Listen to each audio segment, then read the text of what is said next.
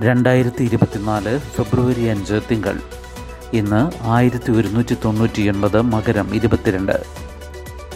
വാർത്തകൾ വായിക്കുന്നത് ജി രവി. മത്സര പരീക്ഷകളിലെ ക്രമക്കേടിന് പത്തു വർഷം ജയിൽ. പിഴ ഒരു കോടി വരെ ബിൽ ഇന്ന് ലോകസഭയിൽ. മത്സര പരീക്ഷകളിൽ ക്രമക്കേട് കാണിക്കുന്നവർക്ക് പത്തു വർഷം വരെ ജയിൽ ശിക്ഷയും ഒരു കോടി രൂപ വരെ പിഴയും ലഭിക്കുന്ന പൊതുപരീക്ഷ അന്യായ രീതികൾ തടയുന്നതിനുള്ള ബിൽ ഇന്ന് ലോക്സഭയിൽ അവതരിപ്പിക്കും. ചോദ്യക്കടലാസ് ചോർത്തലടക്കം ഇരുപത് കുറ്റങ്ങളാണ് ബില്ലിലുള്ളത്. ആൾമാറാട്ടം ഉത്തരക്കടലാസ് തിരിമറി രേഖകളിലെ തിരിമറി റാങ്ക് ലിസ്റ്റ് അട്ടിമറി എന്നിവ ജയിൽ ശിക്ഷ ലഭിക്കാവുന്ന കുറ്റങ്ങളായിരിക്കും. പേഴ്സണൽ മന്ത്രാലയം കൊണ്ടുവരുന്ന ബിൽ മന്ത്രി ജിതേന്ദ്ര സിംഗ് ഇന്ന് അവതരിപ്പിക്കും. നിയമമായാൽ ഭാരതീയ ന്യായ സംഹിതയിലും ഉൾപ്പെടുത്തും. മത്സര പരീക്ഷകളിലെ സുരക്ഷാ ചട്ടങ്ങളുടെ ലംഘനം സീറ്റിംഗ് അറേഞ്ച്മെന്റിലെ ക്രമക്കേട് കേന്ദ്ര സർക്കാർ നിഷ്കർഷിക്കുന്ന ചട്ടങ്ങളുടെ ലംഘനം എന്നിവയും കുറ്റങ്ങളായി നിർവചിക്കുന്നു. ഡിവൈഎസ്പി അസിസ്റ്റന്റ് കമ്മീഷണർ റാങ്കിൽ കുറയാത്ത ഉദ്യോഗസ്ഥനാണ് അന്വേഷണം നടത്തേണ്ടത്. ആവശ്യമെങ്കിൽ കേന്ദ്ര ഏജൻസികളെ കൊണ്ട് അന്വേഷിപ്പിക്കാൻ കേന്ദ്രത്തിന് അധികാരമുണ്ടായിരിക്കും. പരീക്ഷയിലെ ക്രമക്കേട് സംഘടിത കുറ്റകൃത്യമാണെന്ന് കണ്ടെത്തിയാൽ അഞ്ച് മുതൽ പത്തു വർഷം വരെ തടവ് ലഭിക്കും. ഒരു കോടി രൂപയിൽ കുറയാത്ത പിഴയുമുണ്ടാകും ഏതെങ്കിലും സ്ഥാപനമാണ് ക്രമക്കേട് നടത്തുന്നതെങ്കിൽ അവരുടെ സ്വത്തുവകകൾ കണ്ടുകെട്ടും. വ്യക്തി ഒറ്റയ്ക്ക് ചെയ്ത കുറ്റമാണെങ്കിൽ മൂന്ന് മുതൽ അഞ്ച് വർഷം വരെയാണ് തടവ്. പത്ത് ലക്ഷം രൂപ വരെ പിഴ ലഭിച്ചേക്കാം. പുതിയ ബിൽ സംസ്ഥാനങ്ങൾക്ക് സ്വന്തം നിയമങ്ങൾ രൂപപ്പെടുത്താനുള്ള മാതൃകയായി പ്രവർത്തിക്കുമെന്നും സർക്കാർ കരുതുന്നു. റഫേൽ നഴ്സറി സ്കൂളിന് ബോംബിട്ട ഇസ്രായേൽ. ഖാൻ യൂനിസിൽ ഹമാസിന്റെ ചെറുത്തുനിൽപ്പ് ശക്തം. U S state secretary Antony Blinken വീണ്ടും മധ്യപൂർവ ദേശത്ത് തെക്കൻ ഗാസയിലെ റഫയിൽ ഇസ്രായേൽ ബോംബാക്രമണത്തിൽ നഴ്സറി സ്കൂൾ തകർന്നു. രണ്ട് പിഞ്ചു കുട്ടികൾ കൊല്ലപ്പെട്ടതായി പലസ്തീൻ വാർത്താ ഏജൻസി വഫ അറിയിച്ചു. മധ്യഗാസയിലെ ദെയ്ർ അൽ ബാലയിൽ ബോംബാക്രമണത്തിൽ ഒട്ടേറെ പേർ കൊല്ലപ്പെട്ടു. ഗാസ സിറ്റിയിൽ ഡ്രോൺ ആക്രമണം ശക്തമാണ്. ആളുകൾ ഉൾപ്പെടെ ചലിക്കുന്ന എല്ലാറ്റിനും നേരെ വെടിയുതിർക്കുന്ന ഡ്രോണുകളെ പേടിച്ചാണ് പലസ്തീൻകാർ ഇവിടെ കഴിയുന്നത്. ഗാസ സിറ്റിയിലും ഖാനി യൂണിസിലും ഹമാസ് ശക്തമായ ചെറുത്തുനിൽപ്പ് തുടരുന്നുവെന്നാണ് റിപ്പോർട്ടുകൾ.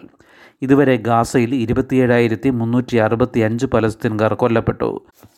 അറുപത്തിയാറായിരത്തി അറുന്നൂറ്റി മുപ്പത് പേർക്ക് പരിക്കേറ്റു. കഴിഞ്ഞ ഇരുപത്തിനാല് മണിക്കൂറിനിടെ നൂറ്റി ഇരുപത്തിയേഴ് പലസ്തീൻകാരാണ് കൊല്ലപ്പെട്ടത്. നൂറ്റി എഴുപത്തിയെട്ട് പേർക്ക് പരിക്കേറ്റു.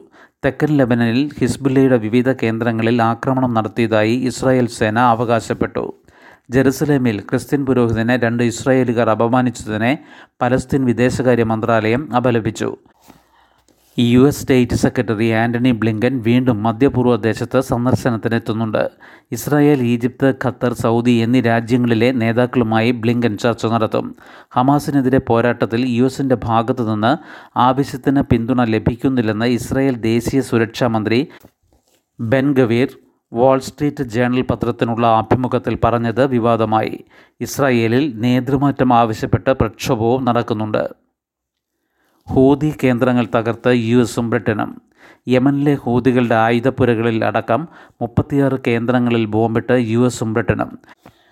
യമനിലെ ഹൂതികളുടെ ആയുധപ്പുരകളിലടക്കം മുപ്പത്തിയാറ് കേന്ദ്രങ്ങളിൽ ബോംബിട്ട് യു എസും ബ്രിട്ടനും Australia Bahrain Canada Denmark Netherlands New Zealand എന്നീ രാജ്യങ്ങളും സഹകരിച്ച സംയുക്ത ആക്രമണമാണ് നടത്തിയതെന്ന് യു എസ് വ്യക്തമാക്കി. ആക്രമണത്തിന് പകരം ചോദിക്കുമെന്നും ഗാസയിൽ ഇസ്രായേൽ യുദ്ധം നിർത്തും വരെ ചെങ്കടലിൽ ചരക്ക് കപ്പലുകൾക്ക് നേരെ ആക്രമണം തുടരുമെന്നും ഹൂതി വക്താവ് യഹിയ സരിയ പ്രഖ്യാപിച്ചു. ക്യാഷ് ഹണ്ട് ഇൻസ്റ്റാഗ്രാം പേജുകൾ കേരളത്തിലും നിയമവശം പരിശോധിക്കുമെന്ന് അധികൃതർ സൈബർ സെല്ലിൽ പരാതിയില്ല. നഗരങ്ങളിൽ പലയിടത്തായി ഒളിപ്പിച്ചു വയ്ക്കുന്ന പണം പൊതുജനങ്ങൾക്ക് കണ്ടെത്തി സ്വന്തമാക്കാവുന്ന ചലഞ്ചുമായി ക്യാഷ് ഹണ്ട് ഇൻസ്റ്റാഗ്രാം പേജുകൾ സംസ്ഥാനത്ത് സജീവം. സംസ്ഥാനത്ത് ആദ്യമായി കൊച്ചിയിൽ ആരംഭിച്ച ക്യാഷ് ഹണ്ട് ചലഞ്ച് പിന്നീട് തിരുവനന്തപുരം കോഴിക്കോട് ജില്ലകളിലും തുടർന്ന് മിക്ക ജില്ലകളിലുമായി വ്യാപിച്ചിട്ടുണ്ട്. പ്രാദേശിക സ്ഥലങ്ങൾ കേന്ദ്രീകരിച്ചുള്ള പേജുകളും സജീവമാണ്.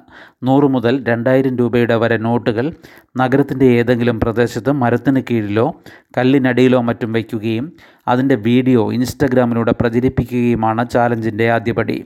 പണമൊളിപ്പിക്കുന്ന സ്ഥലത്തിന്റെ സൂചന വീഡിയോയിലൂടെ നൽകും. ഇത് അന്വേഷിച്ച് കണ്ടെത്തുന്നവർ പോസ്റ്റിനു താഴെ ക്യാഷ്ഡ് എന്ന് കമന്റ് ചെയ്യണം. പണം കൈപ്പറ്റിയെന്ന് അഡ്മിന് ബോധ്യമായാൽ അടുത്ത ചാലഞ്ച് ആരംഭിക്കും.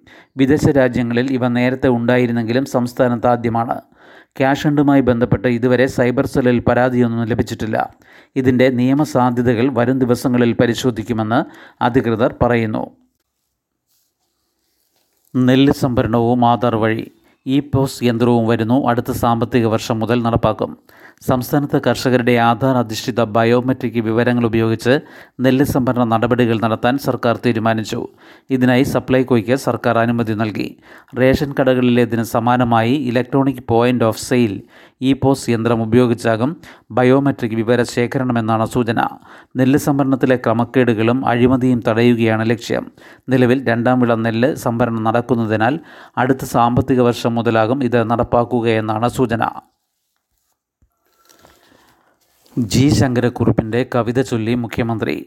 ഹാ വരും വരും നൂനമദ്ദിനമെന്നാടിൻ നാവനങ്ങിയാൽ ശ്രദ്ധിക്കും ലോകമാകെ.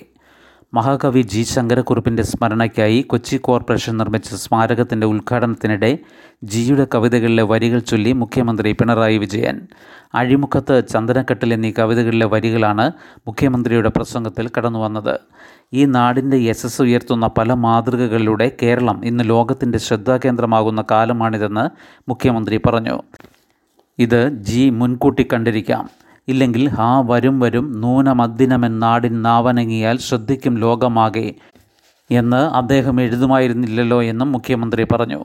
ആരോഗ്യം വിദ്യാഭ്യാസം തുടങ്ങി ഒട്ടേറെ മേഖലകളിൽ കേരള മാതൃക ഇന്ന് ലോകം പഠിക്കുന്നു. കവി പറഞ്ഞത് ഇന്ന് യാഥാർത്ഥ്യമാണ്. കേരളത്തിന്റെ നാവനങ്ങിയാൽ ലോകം ശ്രദ്ധിക്കുന്ന കാലം വന്നിരിക്കുന്നു എന്നും മുഖ്യമന്ത്രി പറഞ്ഞു. വ്യവസ്ഥിതിയുടെ അനീതിയെ എതിർത്ത ഉൽപ്പതിഷ്ണുവായ കവി കൂടിയായിരുന്നു അദ്ദേഹമെന്ന് ചന്ദനക്കെട്ടിൽ എന്ന കവിതയിലെ ജന്മിത്വത്തിനെതിരെയുള്ള നെല്ലും പണവും കൊമിഞ്ഞവർക്ക് കൊല്ലും കൊലയും കുലാധികാരം എന്നീ വരികൾ ചൊല്ലി മുഖ്യമന്ത്രി പറഞ്ഞു.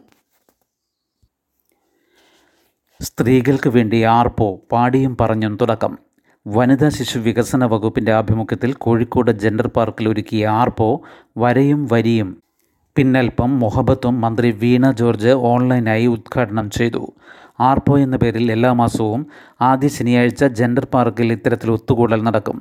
പൊതു ഇടങ്ങളിലെ സ്ത്രീ എന്ന വിഷയത്തിൽ ഊന്നിയാണ് ആർപോയുടെ ആദ്യ പതിപ്പ് നടന്നത്.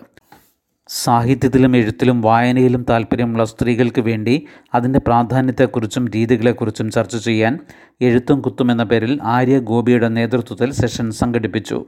വരയും കുറിയും സെഷന് ചിത്രകാരികളായ അമ്പിളി വിജയൻ മജ്നി തിരുവങ്ങൂർ എന്നിവർ നേതൃത്വം നൽകി. ആട്ടം എന്ന പേരിൽ നാടകപ്രവർത്തക ശ്രീജ അറങ്ങോട്ടുകര നേതൃത്വം നൽകിയ തിയേറ്റർ സെഷനിൽ നാടകാഭിരുചിയുള്ള സ്ത്രീകൾ ഭാഗമായി. പരിപാടിയിൽ നിന്ന് ഉരുത്തിരിഞ്ഞ ആശയങ്ങൾ അഭിപ്രായങ്ങൾ നിർദ്ദേശങ്ങൾ എന്നിവ ചർച്ച ചെയ്യാൻ വർത്താനം സെഷൻ സംഘടിപ്പിച്ചു. വനിതാ ശിശു വികസന വകുപ്പ് ഡയറക്ടറും ജെൻഡർ പാർക്ക് ഡയറക്ടറുമായ ഹരിത വി കുമാർ അധ്യക്ഷത വഹിച്ചു. ശുഭദിനം. നന്ദി.